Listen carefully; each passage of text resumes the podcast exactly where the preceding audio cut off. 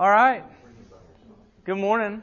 We're going to go ahead and get started. Uh, the Lord be with you. And with thy spirit. Let us pray. Heavenly Father, we, uh, man, I just give you, I just give you um, great thanks for this day, for this season, uh, for this church, for these friends. We pray, Lord, for your mercy and your grace to uh, be with us.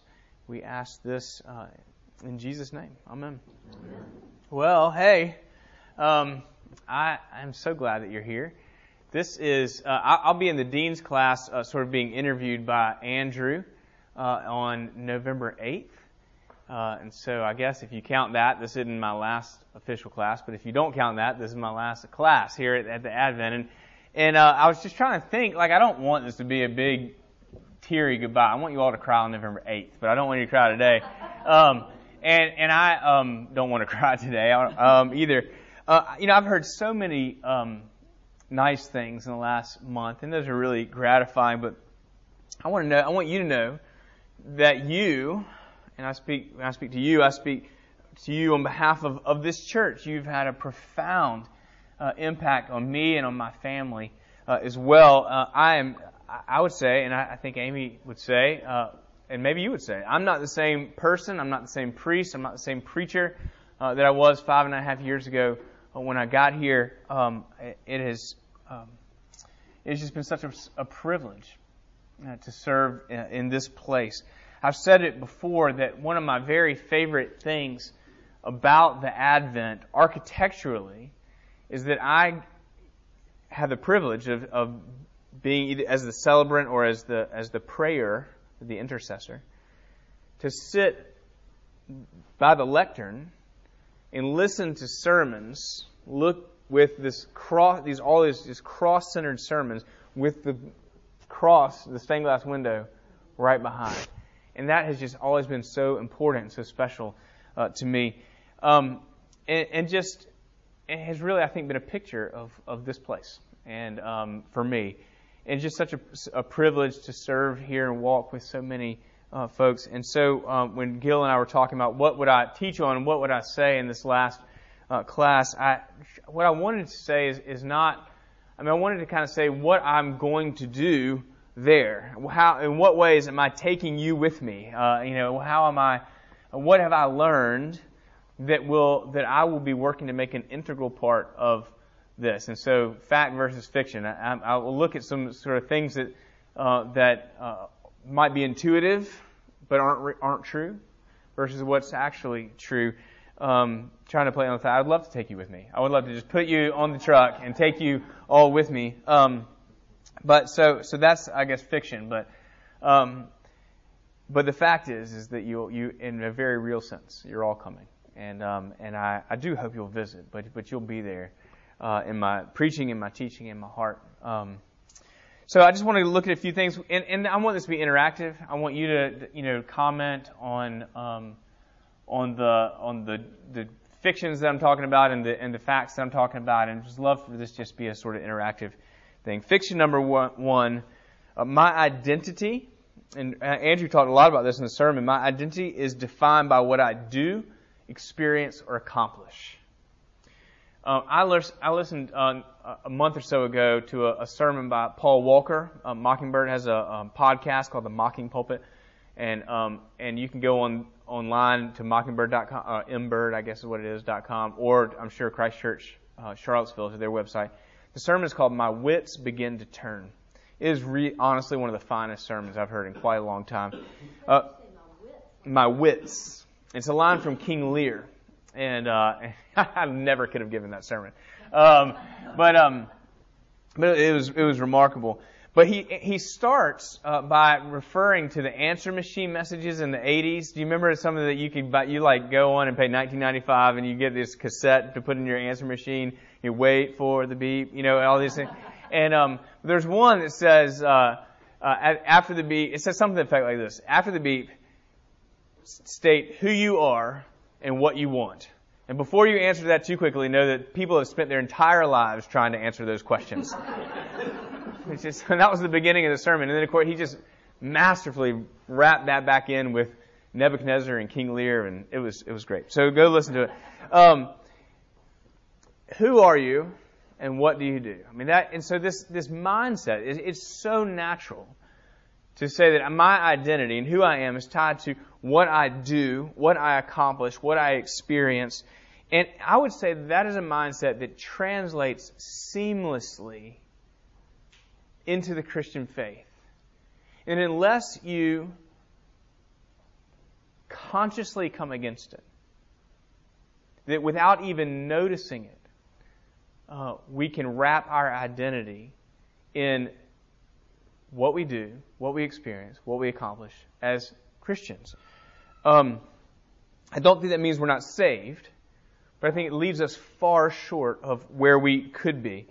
Um, because if I if if I do, and this was certainly my my mindset when I came into into faith, and for years uh, into my faith, really honestly until I met Frank Limehouse uh, my summer internship in Beaufort, South Carolina, when I was in seminary. Um, but if I do what I'm supposed to do, especially if it's God who told me to do it, then I can define myself as a doer, and therefore I can define myself as good, especially in opposition to those who don't and therefore aren't as good. And now I'm not saying this, I'm, I haven't gotten to the fact yet, so this is all fiction still. But just to say that the, the normal secular mindset that I'm defined by what I do and accomplish fits perfectly without, if we, if we don't challenge it, it fits perfectly into the Christian or sort of maybe pseudo Christian worldview that, that I, I am supposed to do a certain thing. If, if Christianity really is about what we do, then all religions really are just uh, the same. Um, and, and in fact, I had, uh, I had written in my notes, look at your Facebook friends. So, Andrew, if you were, uh, if you were in the sermon or in the service at 9 o'clock, he talked a lot about Facebook. If your, your Christian friends versus your secular friends, the posts look remarkably the same. Uh, remarkably the same. Here's what I did. Here's what I uh, my kids look like. Here's their Halloween costumes. Here's my closet. It all looks very, very uh, nice. Martin Luther said religion is the default of the human heart. And, and if that, and that's what we call around here the law, right? Here's what you are to do. Now the law is good. The law is good. It defines a good life, describes a good life. It gives us order in our life. Um, the thing is, is identity. If we if we define ourselves by what we do, what we experience, what we accomplish, identity leaks or drifts as circumstances change.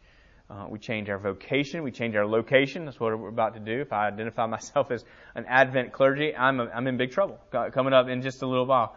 Um, if I um, if our uh, our our circumstances change, people, relationships change, people come in and out of our lives. Our interests change. Before seminary, I was rabidly into golf. I was a terrible golfer. I was spending way too much of our money to get way too mad uh, to play really bad golf. Uh, but I, um, I was really into it. And then um, I've been really into things like coffee, and I've been, and then for a while here, while I was in Birmingham, really into running, which actually was sort of healthy. Um, but I, um, but then you know your competency, your interests change, and like I got hurt, so then I couldn't run, and then so I got interested in other things, or um, you know, and so you know, and then you, you know you're not as good at things, or or or you're better at things. Your competencies change. Um, you know, especially if your competency is tied to physical traits like athleticism or looks or something like that. Those things wane if our identity is tied in there. Um, identity leaks, or identity drifts. Successes and failures develop in our circumstances. And so all of these things is the law because it realizes we, we don't measure up, uh, and uh, our, our self understanding, our identity, becomes comes into crisis. Um, and so, all this to say, as um, this natural, normal, fallen mindset, which is pervasive throughout the church, is that we are defined by what we do, what we accomplish. Um, and yet, the fact is, and the one I have just been, what a privilege to be in a church that I hear it every week, and not just, and gosh, maybe maybe multiple times a week, that Jesus' death and resurrection seals my identity. As a son of God or a child of God. It's sealed.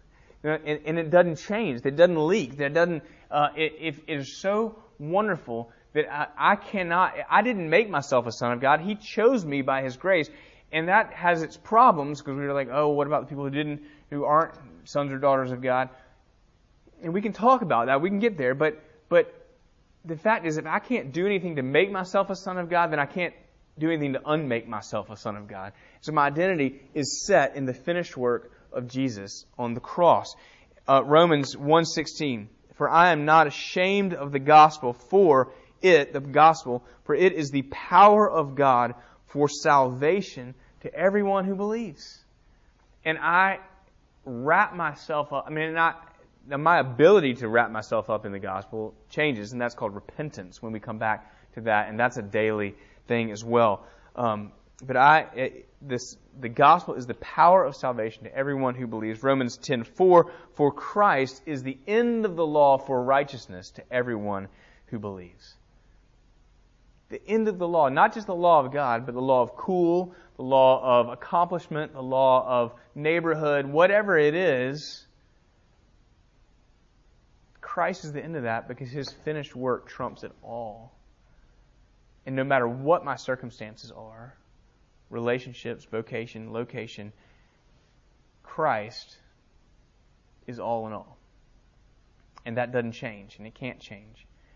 But what that what happens there is that our identity is rooted in something that is unchanging, and and it's one point in history on the cross, the re- death and resurrection, and um and that and Jesus said, It is finished. And so, so the gospel frees us to be honest. Um, we can call a thing uh, what it is. I don't have to worry about it. Now, if I say this, is it going to mess up my identity? Because is it going to mess up these relationships? I have the freedom to speak honestly into relationships and be rather than worrying about myself. Uh, I, now I have to speak the truth in love. I need to be a Christian in the midst of that um, but it frees me to be honest. It frees me to be courageous because my identity isn't, isn't tapped into risk. Um, Matthew 10, 27, 28. What I tell you in the dark, say in the light. What you hear whispered, proclaim on the housetops, and do not fear those who can kill the body, but cannot kill the soul. Rather, fear who, him can, who can destroy both soul and body in hell, which is a sort of negative way to say focus on the Lord, given in Christ, fear Him, and the, if your identity is rooted in the gospel, you can be free and honest and courageous. And actually, here's the secret. You can do and accomplish and experience more than you ever asked and imagined. And it doesn't change who you are, but it's a fuller and richer uh, life. Um, so un, the gospel unfettered, unfetters us to do and experience all that God has for us, and to accomplish, I think, for Him and, and but to do all that stuff with a light heart, with a joy, with an exuberance, with a, a freedom to move about, and all for God's glory. So identity is one of the very first and one of the most important things that I'll be taking uh, with me. What a, a privilege uh, to serve in a place committed to the gospel. And one of my great hopes is to take that uh, to Church of Our Savior in Jacksonville. Uh, any any thoughts? Anyone want to uh, push back on not push back, or I mean maybe push back, or or comment on how that how you see that in this church, or how that message has has ministered to you in your life, or you've seen that work out? Anybody? Thumbs up at least. You, you right? Yeah, got it. Yeah. Well, it seems like yeah. you always have to keep coming back. Right. Mm-hmm. It is so easy, and that's why I say like uh, it's so easy to let your identity drift, and yet um, when your identity is rooted to Christ, and we find that we're putting our identity in our own accomplishments, we can come back to Christ as this the anchor of our soul, and that coming back is, is repentance. Martin Luther also said that all of life is repentance, right? And so um, so we normally, in a secular mindset, which is based on what we do and accomplish, repentance is awful. Because it says you failed.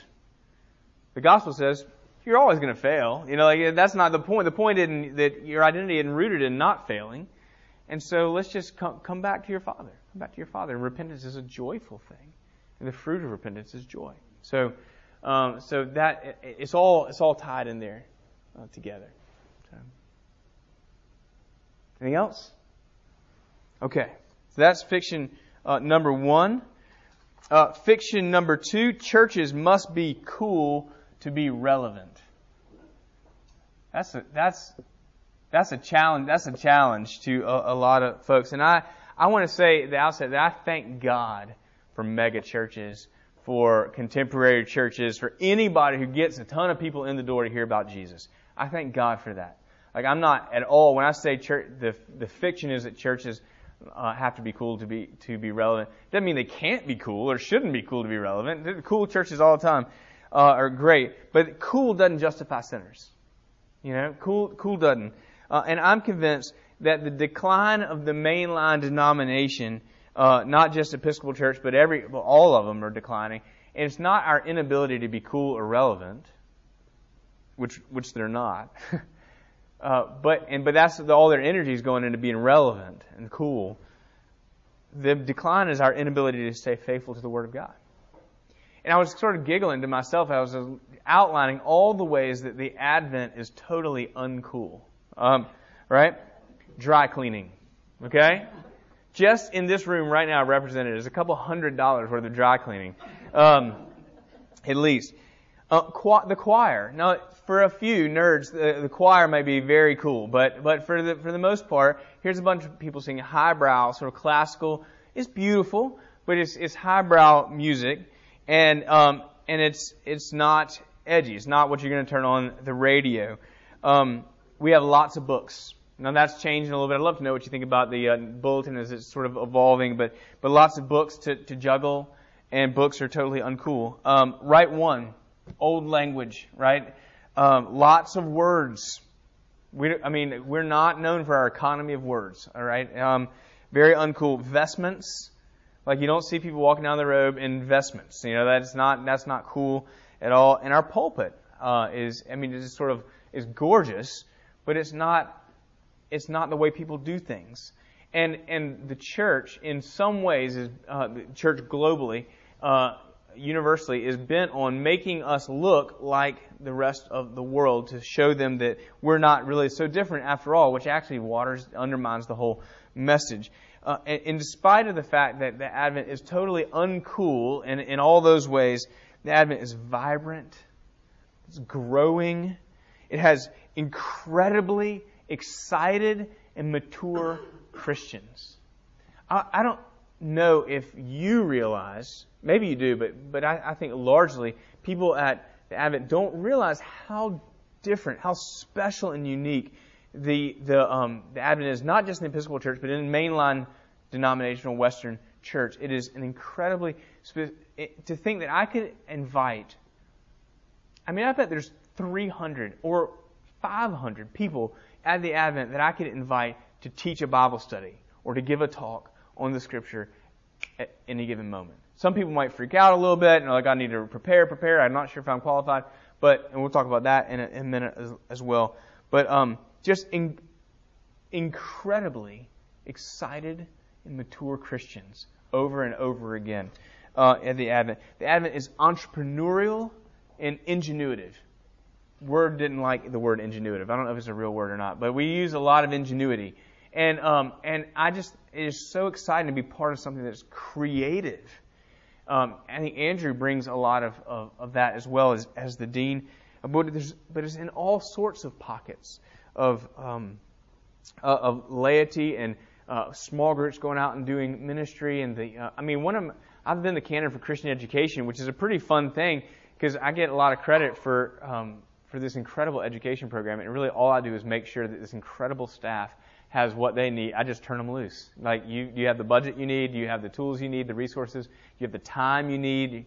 That's all I need to do because they, I just turn them loose. They're all lay people, and and that is uh, uh amazing to me. So um, the problems that we have at Advent, and there are a few problems at Advent, they're almost all associated with problems resulting from growth, rather than problems associated with decline lack of resources, lack of interest, territorialism. Lots of those problems in other places, but the gospel is so thick, so deep, so rooted in this place. You know, it's been 21 years since Paul Zahl became the dean here. And and I would say, and I've heard about Larry Gibson, especially in the second half of Larry Gibson's tenure as well. So the, the, the preaching of the gospel is long here, generations now. And, and so we are really seeing the, the fruit of, of that in so many ways. Hebrews 4.12 says the Word of God is living and active. Is sharper than any two-edged sword, piercing to the division of soul and spirit, of joints and marrow, discerning the thoughts and intentions of the heart. The Word of God pierces uh, the heart. I think I actually skipped over. Did I actually? I don't think I actually said the what the fact is. The fa- so the fact, the fiction is churches must be cool to be relevant. The fact is the Word of God does the work of God. The Word of God does the work of God. And, and the Word of God has been preached here. And so, well, I mean, rock bands are fine. You know, I love, I love, I like rock bands. Uh, it may be attractive, here anyway, clean liturgy frames the preaching of the gospel and makes it accessible. And before I went to Trussville, I, um, I wondered about what we always said was the case. That is that, that the gospel creates vibrancy. Um, we're committed to the word through the lens of the cross. And, and I would uh, wonder about what we said created that vibrancy, which was, I, I messed that sentence up. Let me start over. I wondered whether what we always said created vibrancy, which is the Word of God read through the lens of the cross, uh, would in fact create vibrancy. Because I have seen, uh, I wondered if, if actually the Advent is just a special place, or if we take it out of this place and put it somewhere else, will it do its work? You see what I'm saying? I, I haven't said that very well at all. But I'm wondering if if um, the gospel really does what we always said the gospel did, or if it's just a great place that happens to preach the gospel. And in one year, like in, Trussville, and they're sad. Y'all pray for them. They really they're sad. Um, but their their eyes are different. Like there's just a light in their in their hearts that's coming out. Why? It's not because they've had a good preacher. It's because they've had the Word of God preached to them. The Word of God does the work of God and and they are, as far as I can tell, I mean they are committed to waiting on the Lord for Him to provide somebody who's going to preach the Word of God. So uh, that is an exciting, exciting thing. The Bible, uh, and so what I want to do is I, now I've seen it work in Trussville, and I want to take it to Jacksonville. Now they have good bones; they've got a lot of things going on, but I'm excited to begin to preach and actually to be in a place where where I have more than a year, you know, um, and build another one. You know, I'm looking forward to building another one. We are. I was telling um, uh, Al and Jennifer before that uh, we're having this meeting, in a, and Andrew's referenced it a couple times. This meeting of clergy from around the country, like-minded um, clergy within the Episcopal Church, to talk about um, to talk about the the uh, sort of the, the fact that there's not a lot of gospel folks coming behind us and what do we do about that? And how do we raise folks up? And, and I'm really excited about it. And I really wanted to focus, function like a diocese. You know, like I really, I'm not creating a movement or anything, but I want, I, I'm excited about the network that we have, and I'm excited to have another outpost there in Jacksonville. And if I got somebody coming up, but I can't employ them, I can send them up here, or vice versa, and and we can just really work together on that. So I'm really, really excited uh, about that. Um, the Bible the Word of God does the work of God. The Bible is trustworthy. The Christian loves the Bible. Um, you wouldn't believe how many professing Christians don't love the Bible, don't trust it, have been taught by their clergy that it's not trustworthy or that it's a good starting point, but, but then we have lots of other things that we can use as well. But the Christian trusts the Bible, wrestles with the Bible, and ultimately delights in submitting to it, even when it's hard, and especially when it's hard, um, when it doesn't say what we want it to say. So uh, we, that we don't uh, we don't just write it off and say, well, it's outdated. They didn't understand. you know, my circumstance. God does. So, um, so first is uh, my first fiction was that um, my identity is defined by what I do, but uh, the fact is that Jesus' death and resurrection seals my identity. And the second fiction was that churches have to be cool to be relevant, and the um, but the fact is the Word of God does the work of God, not how cool we are. Fiction number three. Uh, oh, do, I need to push any, anybody comments? Okay, I'm going to keep going. Yeah, go ahead, Al. Just thinking, mm-hmm. um, at least for me, after being here so long, when I go visit other churches, um, I, I tend to be somewhat judgmental and I wish I wasn't. Well, that's the fruit of the gospel, right? judgmental. Yeah. Just had to like, this, this wouldn't work for me. Well, there, maybe I, am not just saying you're not judgmental because I know you're capable, but the um, the um, the the there's a difference between being judgmental and being choosy. You know, like I mean, we have to use our judgment. You know, and and and I'm glad that you can recognize. You might have a heart for them. You might be like, you might be judgmental, but you might also say, "Ooh, the preacher's almost there. You know, he's 85% there, or he's 90%. Anyway, but but you, you at the at the very end, you know that you could preach, you could finish it. And there's so many people in this church who could finish this, those sermons uh, and can say, you know, but you can't do it. Jesus has done it for us. You know, like that's if you just finish the sermon that way, that'd be great. Yeah. Do You feel like that uh, it was a very real unique opportunity you had.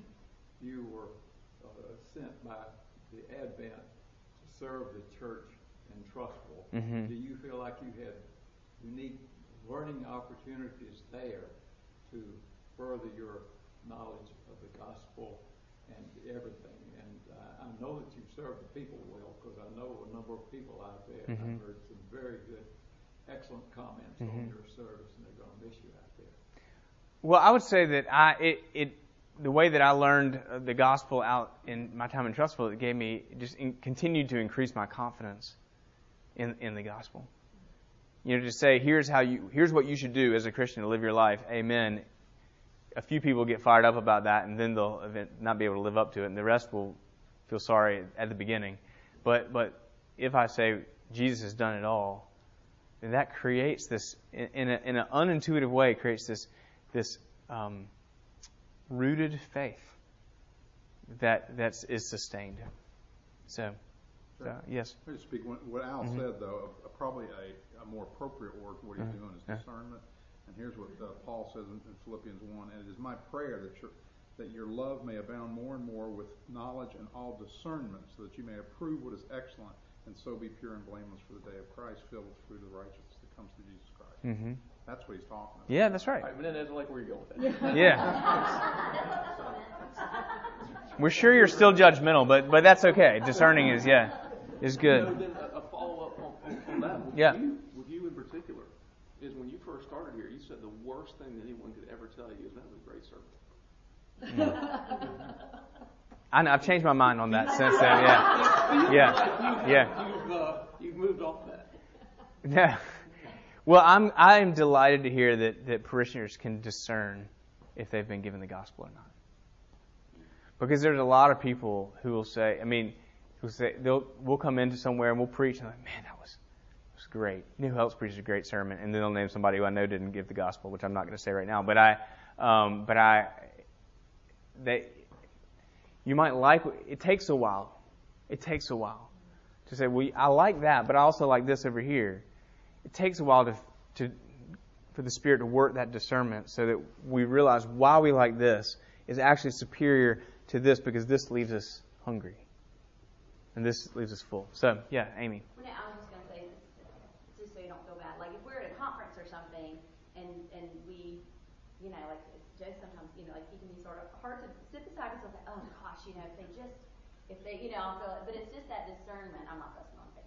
But, um, but that discernment of, uh, you know, it's all it, you when you see, when you know the truth.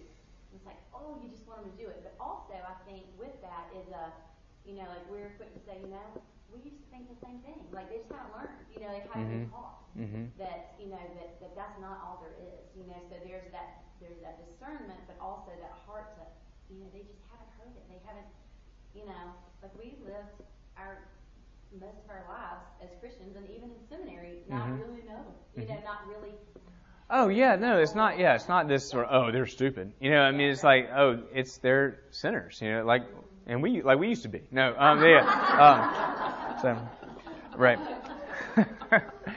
All right, fiction number three, and if I don't get through them all, that's it's really no big deal. Um, fiction number three: faith is a Sunday thing, or a morning time thing, maybe even a Wednesday night thing, or an eternal thing. But it doesn't have much to do with my daily work and family. I had a friend uh, my previous parish, uh, St. John's. His name was Perry, great friend, and he um, came to a really vibrant faith in Christ after a long period of, of being a Christian. And he said that I, I always thought that salvation was, I mean, God's point was to get you through the door. And, say, and he said, all right, great, I'll see you in 80 years. Like, you know, that, like, he, he, he came in through the narrow gate or whatever. He could, he could, you know, he say his sword drills and everything. But he, um, but the, um, the, the point he didn't understand, and and frankly didn't believe that there was much of anything other than you had to show up and you should probably give some money to the church because that was what good people did. But um, salvation meant heaven, and it was basically a box to be checked. You know, in your life, I'm saved, and I got a job, and I got married. And, you know, it's just it's just it's just part of your life. Sometimes the gospel is confusing because if you are saved by grace and not by works, then what are you supposed to do? Right? What do I do?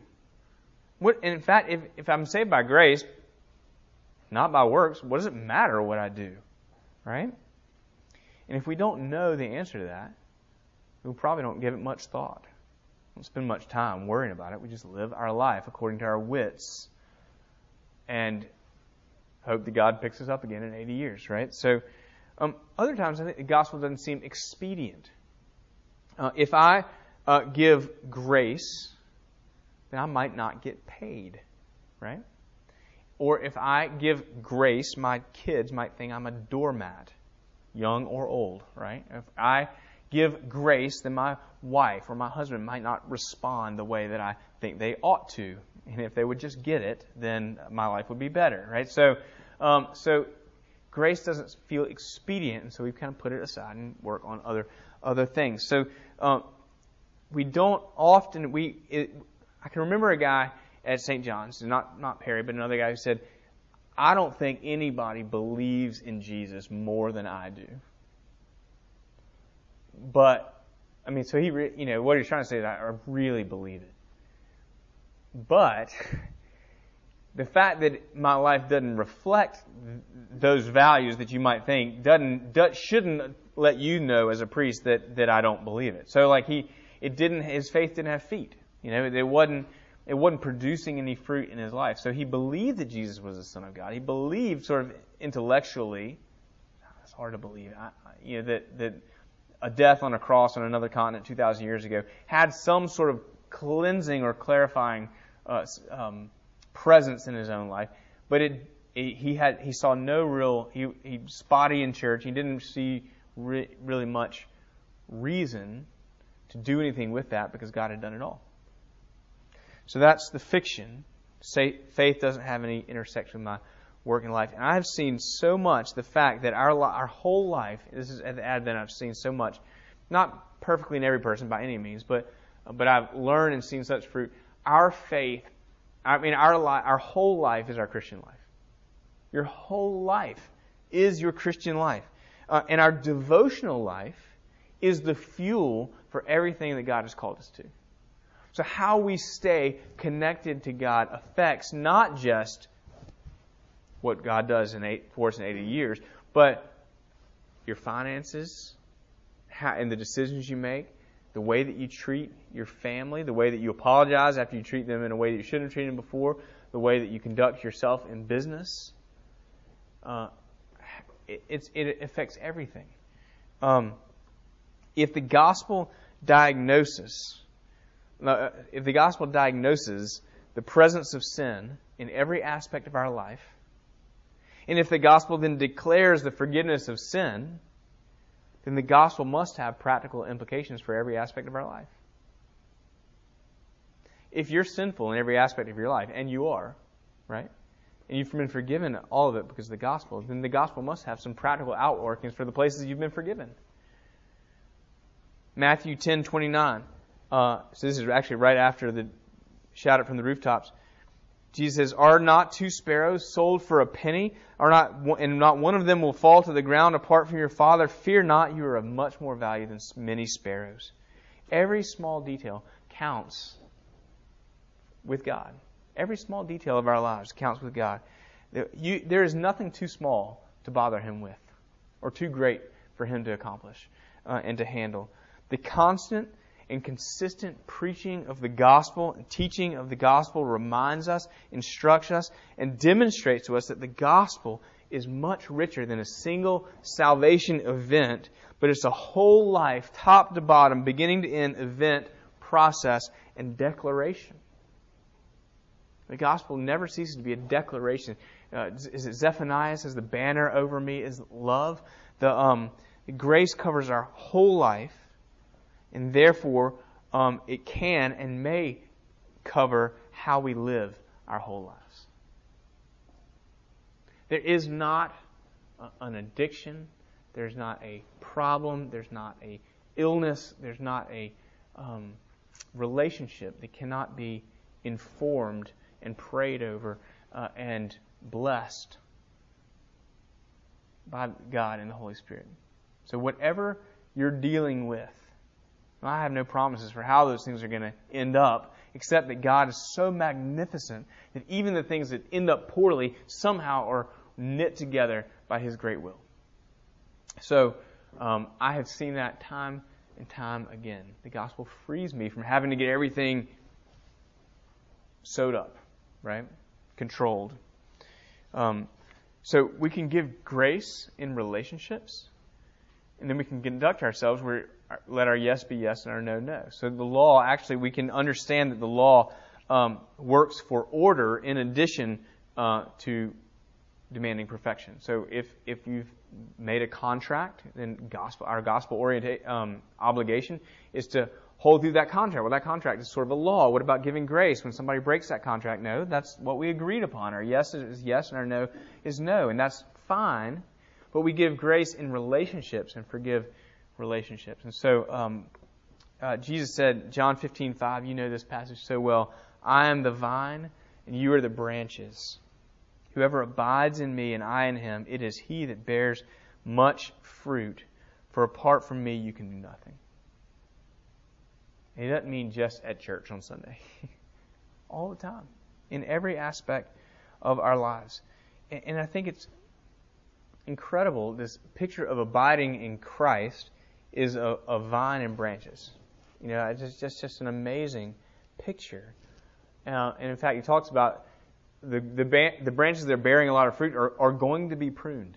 You know, so just because you're having pain in your life doesn't mean you're doing something wrong. It might be mean that you're doing something right but um, but it's so that they will bear more fruit. Uh, it's an amazing thing. And I will say this: the last, really, the last thing I'll say is de- your devotional life is not easy by any stretch. Abiding in Christ, remembering to have that time, praying, um, reading Scripture in a systematic way rather than just, you know, that, that's that's it's hard. And my job, my job is to have a strong devotional life. And it's hard. You know, there's always an email waiting on your first thing. There's always times where I want more sleep. There's always something that needs to be done. And it's hard. I can tell you what I have been doing lately in the last uh, couple of months is in the mornings, it's dark, it's before I get, before I stand up, I, I hit my knees. And a lot of times, I mean, I'm still kind of in, in dream mode, but I just, I find that I am more likely to read devotionally um, the scriptures and maybe some other uh, reflection, uh, I'm more likely to be prayerful throughout the day if I start my day that way. Um, so that's been helpful to me. There's been seasons in my life where I have a prayer journal and have or have lists of things that I pray on Monday, Tuesday, Wednesday, and I'm not good at holding up those things. Um, but I I have found lately that even if they're prayers that don't make a lot of sense because I'm sleepy, um, it is a great way to start uh, start my day. It doesn't look like I thought a quiet time should look, but if I can spend five ten minutes uh, that way, then it sets me right for the rest of the day. Um, I'm going to stop there. Uh, I had really just had one more, and um, basically it's just to say that y'all can do it. You can do it. You're, or uh, lay people are fit for ministry, and uh, we've talked about that really already. Um, a lot of people think ordained people are the ones that do the ministry, but man, our job is just to get you ready, and uh, it is exciting to see. But thank you for for blessing me and my family and sending us out. So uh, let's pray, Heavenly Father, we love you, and we thank you for all that you're doing and have done in our life pray for this church that will continue to be a, a, beacon for the gospel, that you protect Andrew and the rest of the clergy and the staff, but also the lay people, Lord, who are um, are serving you and loving you and doing all that you've called them to do. Uh, bless this place and help me, Lord, to uh, take that with me to Jacksonville. We ask it in Jesus' name. Amen. Amen.